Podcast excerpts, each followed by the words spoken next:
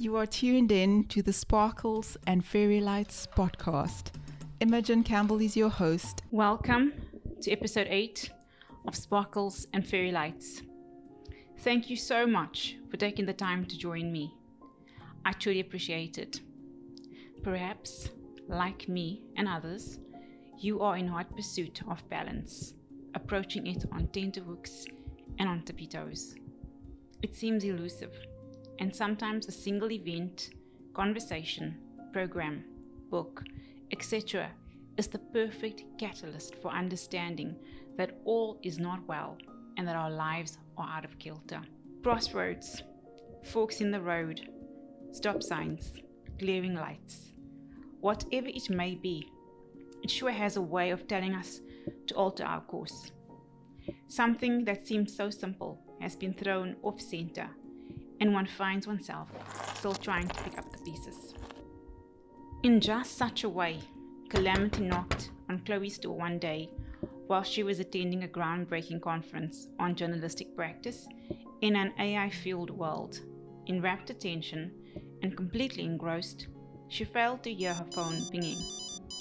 Yet, hours later, she found herself zipping along through the countryside, the speed of the train mirroring her own frenetic thoughts. Confused, she either lost her train of thought or got derailed completely. Nothing made sense. Glancing at her watch, she found scant comfort in the fact that she was at least on track to get to Carlos on time. Her questioning nature started to kick in after the initial shock had worn off. Pastoral scenes dotted with the odd homestead along the way had helped to restore some semblance of calm. Why had her athletic son just collapsed? Her only child, whose father she had lost years ago through inexplicable circumstances that vexed her still. All her journalistic instinct and skill had failed to bring closure. And now this. The apple of her eye, Carlos, did not seem to want to settle on any career and seemed carefree. Too much so for her liking. She had known what she wanted to be in life from a young age, from the day she clapped her eyes on reporters on television. Something deep inside her had resonated with the work of the journalists in pursuit of truth. Not one to leave a stone unturned on anything. She became determined to get qualified and work towards being the best. As she settled back in a seat on the train, the now rhythmic, lulling motion started to soothe frazzled nerves as well. She had to keep calm, or she would become a train wreck of a mom when what was required was level headedness, something she was known for as a journalist. She was not one to become easily flustered. Unflinching and quite grit defined her character.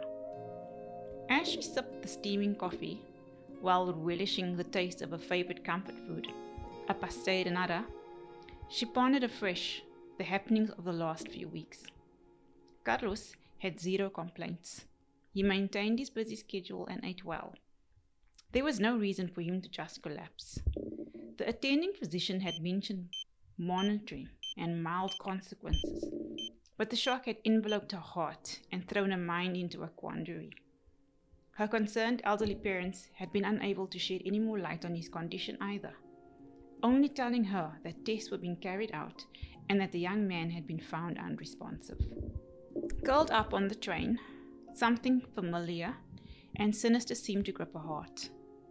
It felt eerily similar to the time when her charismatic, driven husband died. His cause of death had always bothered her. Like Carlos, he had been healthy, and yet one day, out of the blue, had collapsed and had simply never woken up again. Could this nightmare be repeating itself? In the immediate aftermath, when her world had been thrown so utterly into turmoil. Shock had clouded her mind. On autopilot, she was released from work for a few months to get her life back on track. Once she had reclaimed her acuity of mind, too long grief addled and dulled, she was driven to undertake personal research.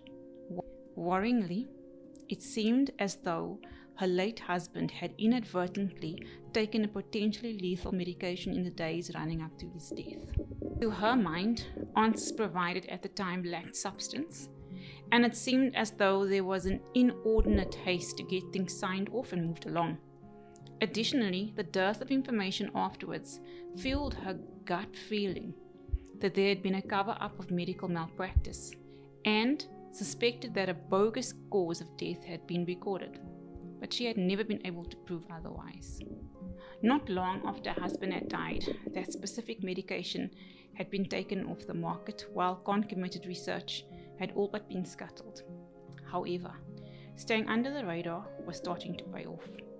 After years of research, a scary picture was starting to emerge, one that she was unwilling to confront yet. In a concerted effort not to go off the rails, she constantly reminded herself not to jump the gun and reach wrong conclusions due to the fact that she was so emotionally invested. The vast sums of money trading hands led to consternation on her part. To her untrained mind, the science was also not sciencing, as they say. For years, she had abandoned the thought that she would ever get to the bottom of it, had believed that the train had left the station for good but research was pointing somewhere, and some very prominent people were involved. Back to Carlos. Her mother had mentioned that someone had given him some medication hours before he collapsed. They were struggling to find out who had administered it and what it had been. She refused to allow history to repeat itself. She curled up even further as angst became pernicious. Her parents' update on the way had been comforting, but she had not received any news for some time. Her heart was racing, palms sweating, and all kinds of bad thoughts rushed through her mind, already chock full of worry and concern. An hour later, she sanitized her hands and walked into her son's hospital room. He looked okay, but was hooked to pipes, and she put her bag down behind the door as she quietly turned, she saw an unexpected figure entering the room, one she vaguely remembered from the past, and everything inside of her seemed to motion to her to be still. In fact, she had no choice. Her body went rigid, cold, and numb. As he turned to pick up something on the floor, she came face to face with the man she recognized from a dreadful moment in her past, the man who administered the medication to her husband. His eyes widened in shock. Chloe's mind, unnaturally calm, kicked into gear. Heightened and on high alert, she motioned for him to talk to outside the room. Beating a hasty retreat, he dropped something. Continuing to show him out, with his back towards her, she surreptitiously picked it up with her gloved hands in lightning quick speed for safekeeping and joined him outside. Not wanting to make a scene, she asked him what he was doing in her son's room. He mumbled something, and in a flash was gone.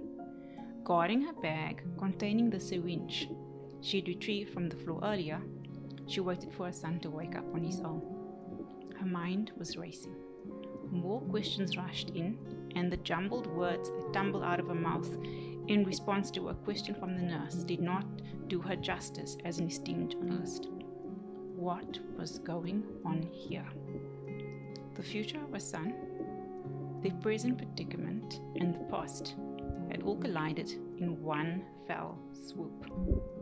This was literally life or death, and she felt that she had to confront it all. What more did she stand to lose? Just then, Carlos woke up and gave her a feeble smile. In that moment, she knew two things instinctively. One, that he was going to be all right, that she got her son back from the dead almost, and two, that her gut was right about something being off and that she would die in her quest for the truth. The name Chloe means blooming, and as she sat understanding, dawned of the evidence that she had found. She bloomed in the confidence of knowing that she was a stone's throw away from a breakthrough in her quest for answers. The doctor's sheepish demeanor, the excuses he made, the hasty retreat. She was confident there would be a resurrection of sorts. Her son would not die of this, and answers about the untimely death of the man she loved were surely on the way. She felt like she was having a second chance, a resurrection of sorts. Hope returned, and what had seemed like a Sisyphean task not long ago now seemed possible and doable. Perhaps she was on track for redemption. All the wrongdoing of yesteryear was about to be exposed. At long last, she could look forward to a day when the truth would be uncovered and the agony of not knowing would end. Shoo, what a ride! Now for the biblical perspective on life and well death. It is Easter after all, and it's the exact issue we grapple with during this time of the year. We head to John 11 in the Bible, to the time when Lazarus was resurrected from the dead. If you are unfamiliar, let us dig straight in. First things first. Lazarus was the brother of two sisters called Mary and Martha. We are first introduced to the former, who is noted as being the woman who had sat at Jesus' feet weeping while pouring perfume on them and using her hair to wipe them dry. Exorbitantly expensive perfume, I might add. There has been contention over some aspects of this, but I won't discuss it as part of today's podcast. According to the account in Luke 10, verse 38 to 42, Martha, the second sister, was the hard-working, organized one, even asking Jesus to tell her sister Mary to help her with the preparations because once again, Mary was to be found at Jesus' feet. I'm quite sure Martha felt justified in her request. But Jesus chided her and told her that Mary had chosen what was better. Hold on, wasn't she serving others as Jesus had often told them to? And wasn't being a servant the thing to do? Yet Jesus just mentioned what was better. Both were good, but Mary's choice in that moment was simply better. That's that is my opinion, and that's what I learned. That just what Jesus was just saying is that Mary had simply chosen what was better. We take up the story when Lazarus was ill and the sisters had sent word about it to Jesus. His immediate response was that it wouldn't end in death, but that said, he does not hasten to his friend's bedside. Let's read verses 4 to 7 together. This is from the NIV, and I quote When he heard this, Jesus said, This sickness will not end in death. No, it is for God's glory, so that God's Son may be glorified through it. Now Jesus loved Martha and her sister and Lazarus. So when he heard that Lazarus was sick, he stayed where he was two more days. And then he said to his disciples, Let us go back to Judea. He was a scant three kilometers away, not far even by the standard of that time, and Jesus' delay seems weird. On the way, Jesus also clearly revealed to the disciples that Lazarus had already died now let's follow the story from verse 17. I quote On his arrival, Jesus found that Lazarus had already been in the tomb for four days.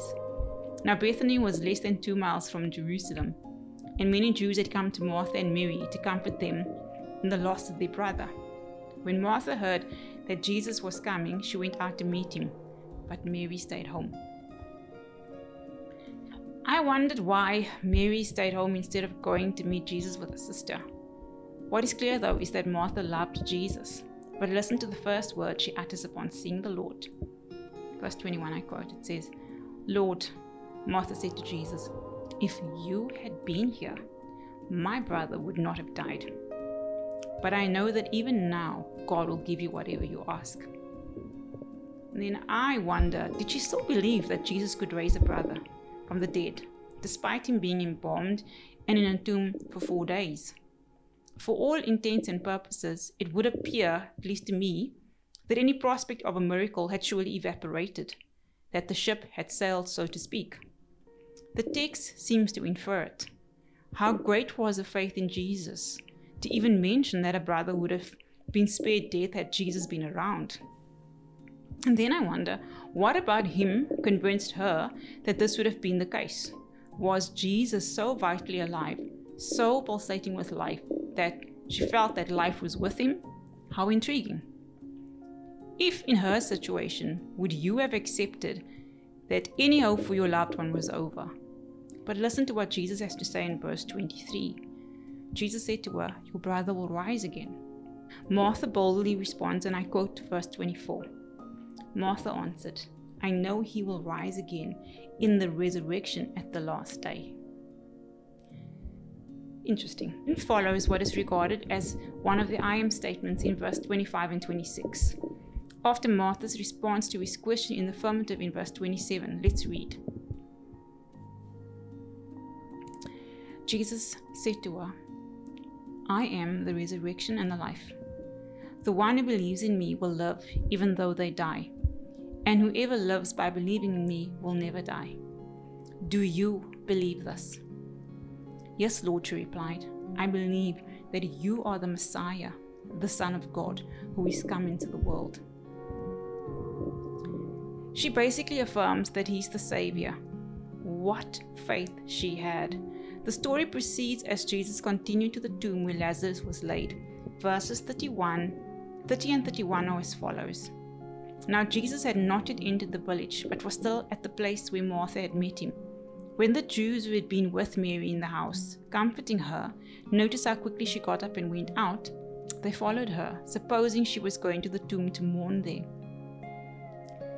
Then we take it up again. Mary meets with Jesus in verse 32, once again falling at his feet she essentially has the same sentiments as her sister. Hear what she says. Verse 32. When Mary reached the place where Jesus was and saw him, she fell at his feet and said, Lord, if you had been here, my brother would not have died. And my question is on what did they base this confidence? Was it on the fact that Jesus said that his illness would not end in death, or did they understand that miracles emanated from Jesus' physical body? Furthermore, what followed remains highly unexpected to me at least. For a man, God, who knew that Lazarus had died and knew what he was about to do, the next verses appear quite startling. When Jesus saw her weeping, I'm quoting, and the Jews who had come along with her also weeping, he was deeply moved in spirit and troubled. Where have you laid him? he asked. Come and see, Lord, they replied. And the shortest verse in the Bible, verse 35, says, Jesus wept. So, here, once again, Mary is weeping. But how profound a God who weeps. A God who weeps at the plight of mere mortals, who identifies with our pain. People even remarked that Jesus had loved Lazarus. In fact, the sisters had asked Jesus to heal the one he loved. Jesus' love was never in question or in doubt here. We continue from verse 36 and we read as 37 as well, as follows. Then the Jews said, See how he loved him. But some of them said, Could not he who opened the eyes of the blind man have kept this man from dying? A valid question to be sure, and one that most reading the text would be expected to ask situations, much less grave, cause us to raise this very concern. Could Jesus not have done this, that, or the other? The climax, however, is evident in the next few verses, and I'm going to quote this to you. Jesus, once more deeply moved, came to the tomb. It was a cave with a stone laid across the entrance. Take away the stone, he said. But Lord, said Martha, the sister of the dead man, by this time there's a bad odor, for he has been there four days. Then Jesus said, Did I not tell you that if you believe, you will see the glory of God? So they took away the stone. Then Jesus looked up and said, Father, I thank you that you have heard me. I knew that you always hear me, but I said this for the benefit of the people standing here that they may believe that you sent me. When he had said this, Jesus called in a loud voice, Lazarus, come out. The dead man came out, his hands and feet wrapped with strips of linen and a cloth around his face. Jesus said to them, Take off the grave clothes and let him go. What a miracle to meditate on this Easter. Just like with Jesus, the stone had to be rolled away and the grave clothes taken off. Why? Because they were alive. The God who is the way, the truth, and the life had clearly shown that he has power over death. A few Bible scholars had also pointed out that had he not mentioned Lazarus by name, a whole bunch of other bones may have rustled that day. Jesus did it not only for God's glory and for Lazarus' sake, but also for the benefit of those standing there, that they should believe that God had sent him. Do you think they did? Would you have believed? But back to today, do you believe that God has sent Jesus? What if your loved one was brought back to life? What do you think people who saw Lord Lazarus said to him? What did he say to Jesus? I so wish that he had written a book about what it felt like to be dead and then what it felt like to be restored to life. Did he smell himself and think a good dip was necessary? Was he hungry? Can you imagine being dead for four days? Can you imagine the pain others would have felt only for them to see their loved one alive again? Did he wonder about the time that he would die for real? Was this a precursor that only Jesus could understand?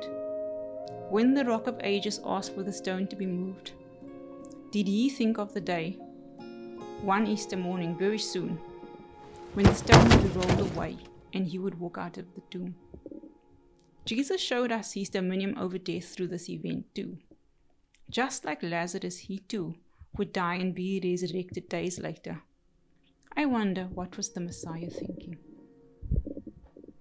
The night in the Garden of Gethsemane, he sweat blood and asked God that if it were possible, that God would take the cup away from him. The God of the universe understood that he would suffer greatly at the hands of sinners. Unimaginable pain would be unjustly and unjustifiably as well as unfairly inflicted on him. The, the God and man who had not sinned even once would take on all of our sin. How does that make you feel? Are you numb to what he did? Yet, I wonder what Jesus thought in those moments when Lazarus walked out of that tomb. As we consider all that had come to pass in the hours leading to his death on a cross and the resurrection to follow, the miracle of Lazarus being raised to life would surely have ignited hope in his disciples as they hashed over all that Jesus had said. Perhaps something in your life could do with the resurrection. A situation that seems as dead as a doornail to you. Only a handful of incidents in the Bible is recorded where someone is resurrected to life. I think, though, that the Savior overcoming sin once for all of us is enough. To this day, medical miracles aside, it is truly final when the death knell rings on someone's life.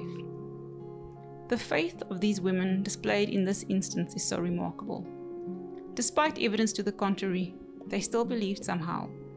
Have we become so jaded that our sense of the impossible has been dulled? I agree, as not as one known to err on the side of caution. I'm not one to just throw caution to the wind. One of the most exasperating and vexing aspects of my Christianity is just this. When does one have unwavering faith, and when does one accept a situation is over or dead, so to speak? and resurrection impossible. Is it better to have a surrendered faith rather than believe willy nilly? All I can say is, one day, decades ago, while when I was quite new in the faith, I wholeheartedly believed that someone especially dear to me would survive cancer. There was not a doubt in my mind. But death came. I was left in a quandary. I had faith. Years later, I learned that my faith was also subject to God. God was in charge like of life and death, as well as the timing. I had to go to Him with a surrendered will and trust God to reveal His perfect will to me. I also had to come to an understanding and accept that it may well be different to my own will. Prayer means I can pour out my heart to God, but a surrendered faith means that ultimately, no matter what I hope for, and that that should be grounded in the Bible, mind you, God is in control of the outcome and knows best. And that remains one of the biggest conundrums of the faith we face. Why didn't God? I believe that He would whatever, fill in whatever it is for you. Sometimes we may or may not even express disappointment in God. Each one of us has been given a lifespan. God has determined the days of our lives. One day, He has the right to take us away. He is the Master, the great I am. And I am, as you are, His servant, and as such should obey Him. Like Martha, whom I'm sure thought that Jesus would tell her sister to get going, only to have Him give her a different perspective, so God can also see beyond the lens of this life and give us a different answer. Do you struggle with the tension that we find in the scriptures? If so, you're not alone. I've struggled when it seems as though the Bible implores something while I feel the opposite. For example, when confronted by the real hard truth of a dire situation versus the hope of a better outcome. Is faith a defining factor? Perhaps, but that may also be too simple an answer. After years of trying to understand, and by no means an expert, all that I know is that discernment is at the heart. I was once privy to a conversation that went something along the lines of the Bible has been written for each and every one of us. There are answers to life's vexing problems within its pages, but we must discern what is applicable to us in a specific situation. And I had an aha moment right there and then. I hope to shed more light on this in the weeks to come. In the interim, may I kindly ask you to consider the light of the world as He takes center stage and illuminates our lives this Easter. How blessed we are. May we celebrate His resurrection, the hope of our redemption through His blood, and victory He assured over death for us. Darkness has not overcome, the light has come. We have been redeemed by the blood of the Lamb, we've been redeemed. Finally, are you blooming in the confidence of knowing Jesus? in the knowledge that He has set you free from death and that you too will rise again for eternity. On that note, wish you a blessed Easter and hope to chat to you again next Tuesday at 3 as usual. Thank you for lending an ear. If you are new, consider subscribing. And if you feel inclined, please leave a review or let me know your thoughts on Facebook or Twitter.